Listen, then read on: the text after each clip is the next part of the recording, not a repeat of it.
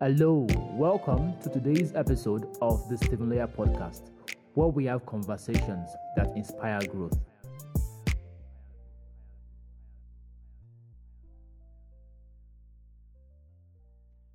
Hi, my friend. I am excited to have you here today on the Stephen Lawyer podcast. And I want to ask, how are you really doing? It's been a crazy time for many, many young people in Nigeria and across the world and it could really, really drive you crazy. So I want to ask, how are you really doing? How have you been? How are you coping? And uh, irrespective of how things are going with you, I just want to let you know that things are going to be fine and you can get better and position yourself to to just I mean, what do I have to say? Just get better, okay? Don't get weighed down by all the events and news across the world. It could be really draining. And if possible at times you might just have to take a, take a break off social media because social media is filled with all sort of news. And for your sanity and mental health it might be important for you to just take a break. It's important. And if you feel overwhelmed about what you're doing it's always important to take a break. I once took a break sometimes in june this year. I think june or yeah may or june.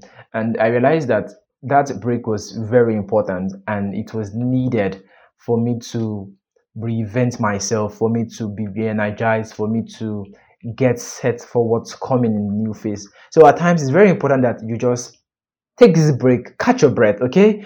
Um, it, it's I think one of my one of um, this analogy I do give is life is not just it's not it's not a it's, it's not a relay race. Yes, it's like a marathon, and if you burn out at the beginning of a marathon, you might not get to the end with all the strength. We might not even get the, get to the end. Okay, but in a relay race, you need to fire it up from the beginning. So just take a break, walk at your own pace, run at your pace, and everything is going to be fine. I, I assure you. For me, the last one week has been eventful, yes, and it was really exciting at the same time. And um, what happened last week? Okay, so I had my first master class on personal branding. By the way, I'm a personal branding coach. So I do spend time to have conversation with people around personal branding and how they can have um, a good image out there.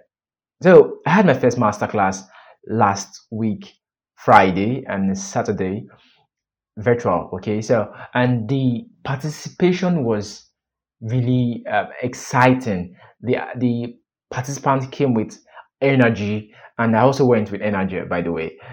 And the feedback so far is mind blowing, mind blowing. It it came after I spoke about spending time and spending quality time and effort in building something worth talking about, building something remarkable. That's what I what we discussed in last week episode of the, this podcast. So, how well do you prepare to build something worth talking about. Because for you to build something remarkable, people, you need to spend time, you need to spend, um, you need to spend quality time to make a research, quality time to build that process for your target audience so that it can match uh, their needs and they're going to get great feedback. Okay, so let's just go straight to today's episode and i'm excited about what we are discussing today. What are we discussing today? And by the way this is episode five. So it's been five weeks of having one conversation at a time. So interesting. Today's episode we're going to be discussing nurturing your seed. Nurturing your seed. And uh, why am i talking about seed today? Yes I'm not a farmer, okay? Even if I might have, I think even if I have interest in investing in um, agriculture in the future, but right now I'm not a farmer. So what am I talking about seed? Every seed has a potential to grow to become big trees or yield nurturing, uh, nourishing fruits. Every seed has that potential. So I am going to be talking about nurturing your seeds today and I'm going to be taking you to the farm. Okay, so grab your grab your tools, wear your wear your should, should I say your your coat, wear your boots. Let's go straight to the farm. So I was trying to cast my mind back to when I was doing agriculture as a subject in junior secondary school, and I was trying to remember all what they told us about seeds, what what what is it needed for seeds to grow, to germinate, and all that, and it just led me to see how our lives as, as individuals can be likened to a seed. Okay, can be likened to a seed. And I thought that it was important for us to draw lessons from these seeds. For every seed to germinate, seeds require specific conditions to enable growth and yield bountiful harvest of fruit. A seed, however, the quality of, of its potential will remain dormant or inactive until conditions are right for germination. No matter how good a seed is, there are certain conditions that must be met before that seed will germinate. Some seed needs water, some seed needs oxygen and proper temperature to germinate. Some seeds require proper light, while some requires darkness to germinate. And what does that tell you? Every seed has some certain conditions to be met before they germinate. So every seed have their own uniqueness. It tells you that we are all seeds or we are like seeds meant to be planted to yield harvest or to have big fruit, huge fruit, bountiful fruit, fruit. Your idea is a seed. Your business is a seed. You are a seed. Your solution to a problem is a seed. And every of that seed requires some certain conditions for them to germinate. Your ideas need nurturing. Your life needs nurturing. Your business needs nurturing. That solution to the problem needs nurturing they need certain conditions for them to grow, for them to meet that standard, for them to solve that problem you want them to solve. When seed germinates, there are some external factors that could hinder their growth. Or for a seed to germinate and yield fruit, there are some external factor that would that could hinder their growth. You can call them the human factor. Okay, we can call them other natural factor. You can, rodents can decide to affect a seed. No matter how good a seed is, it takes a level of time and incubation period for that seed to grow. It takes nurturing. So you might plant the seed today, no matter, even if the seed is very, very good in terms of quality, okay, it would it would require some level of nurturing. You might have to clear the surrounding um, environment. You might have to i think pruning am i correct? You might have to also weed out other unnecessary um, seeds around it. Or other unnecessary grasses okay or weeds around it it is very important for you to nurture that seed for them to grow no matter the quality that that's the bottom line so it is very very very very important And I picked out some core lessons from the seeds, and I'm going to be sharing them with you just just right away. Okay. For your ideas to grow, it takes time. That's the first lesson. For your ideas to grow, just like seeds, it takes time. Even if science is now making it possible to increase the time it takes for a seed to grow and germinate, time factor is still relevant for a seed to grow because a seed would have to break, would have to, um, should I say, undergo, undergo some certain processes within the soil for them to grow.